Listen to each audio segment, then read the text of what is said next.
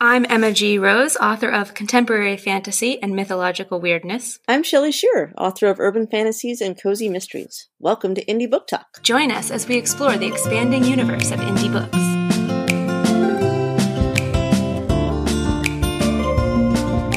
Today on Indie Book Talk, we're talking to Jessica Dall, the author of The Stars of Heaven, a book about the Lisbon earthquakes.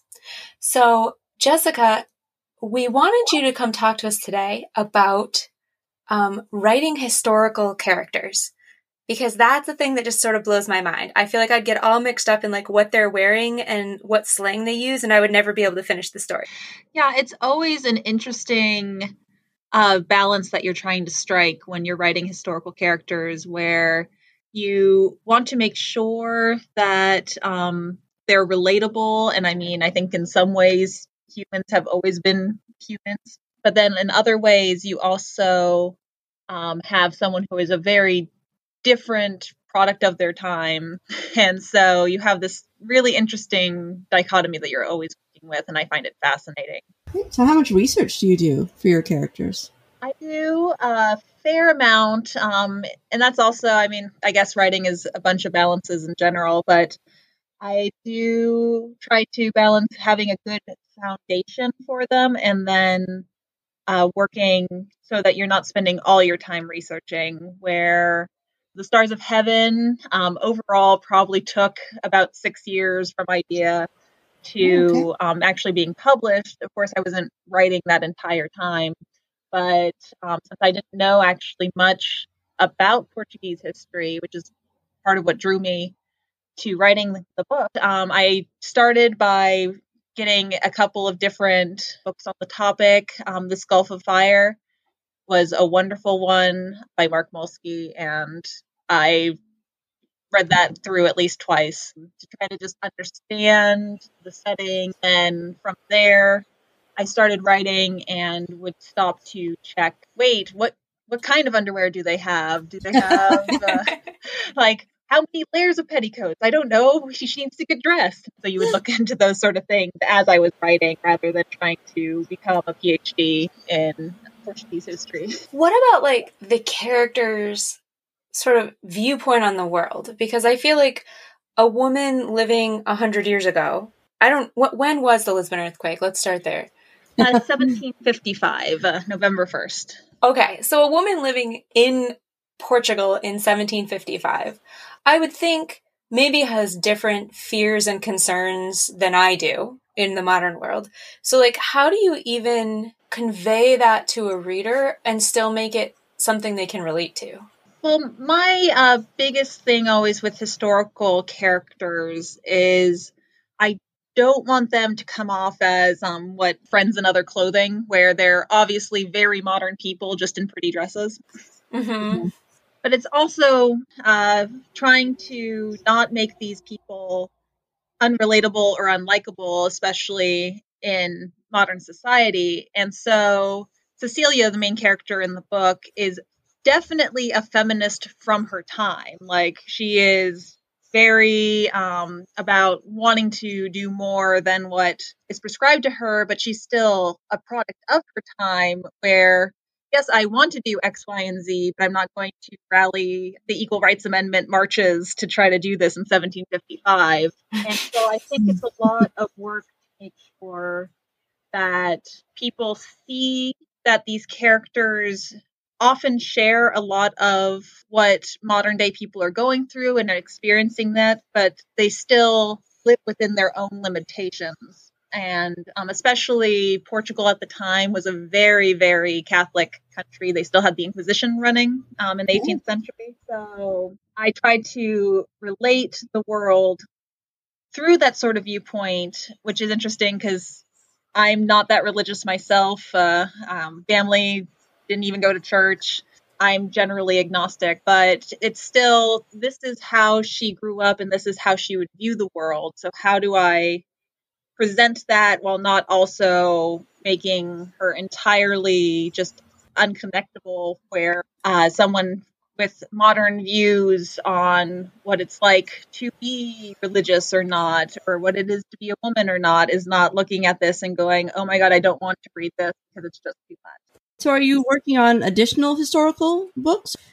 Yes, um, I'm currently working. Um, Amazon is releasing a, a serial fiction platform. Um, I'm assuming they're trying to rival Wattpad and those other free platforms called Amazon mm-hmm. Vella, where they're going to um, you release little episodes of a novel or work, however you want to put it.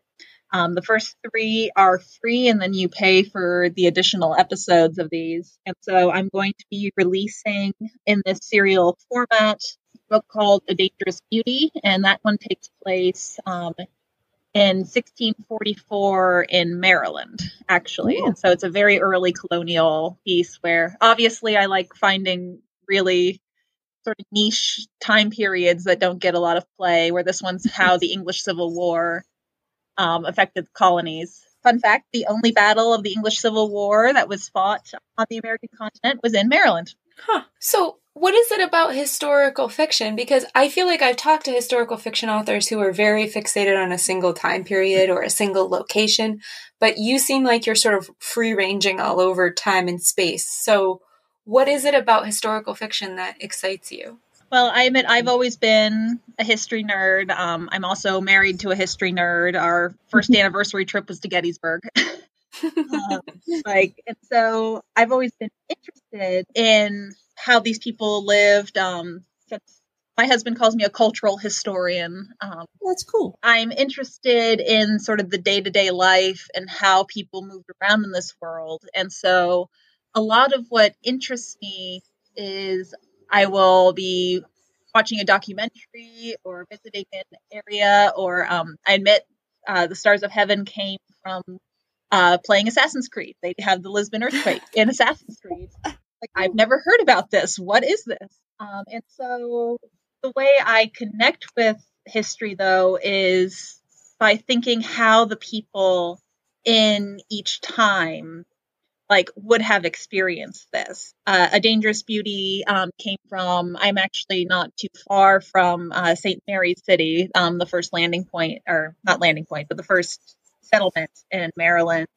And I read a plaque that was along the lines of like, "This was once a fort for this battle." I've never heard about this. Uh, what what about these people who were there? And so that's just how I connect in general to um, history. And that's what leads me to all these little pockets that I at one point never knew nothing about. Now, do you bring in real people? You know, like is there like a historical general or the mayor of Lisbon or something?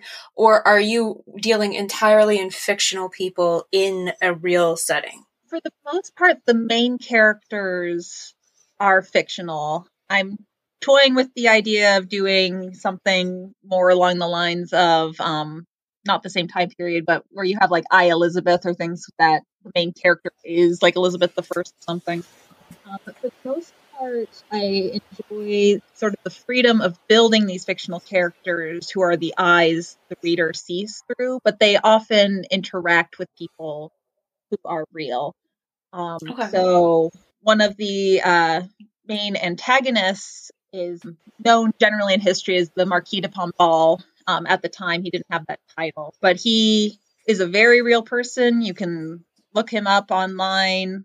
An interesting uh, person in general, where he was v- both very um, progressive in his views, where he abolished slavery in Portugal and uh, established public schools and all these things that modern readers most likely, I would think, agree with. Um, most people, I think, know slavery's bad. but then he also was a bit of a dictator where the king, um, after the earthquake happened, the king had no interest really in day to day ruling. He was traumatized. He has what we likely would think was PTSD and was like, I want to help like people eat. You take care of the governing. And so um, Pombal basically got to take over and the king gave him a blank slate and started filling everything. And so he is a very definite personality in the book because he is controlling this court life so much. And so you can't really write a story without those real people. I'm sure you could do a story where it's someone on an estate somewhere and outside of some background, this is who the king is, or this is who, uh, what's happening in the world you could do without it. But in these more involved worlds that I'm dealing with, where there are battles, there are these major events, you're going to bump into at least historical people. I had another question, and it I went to open my mouth to ask it, and it flew away.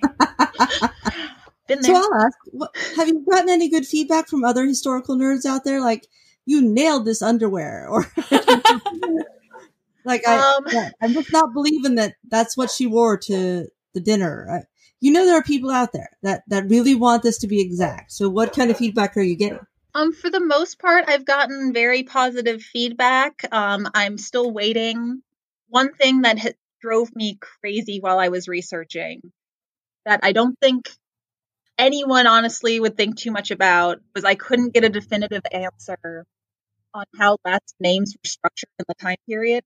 Because, like um, in Spain, people in Portugal use both their maternal and paternal names Hmm.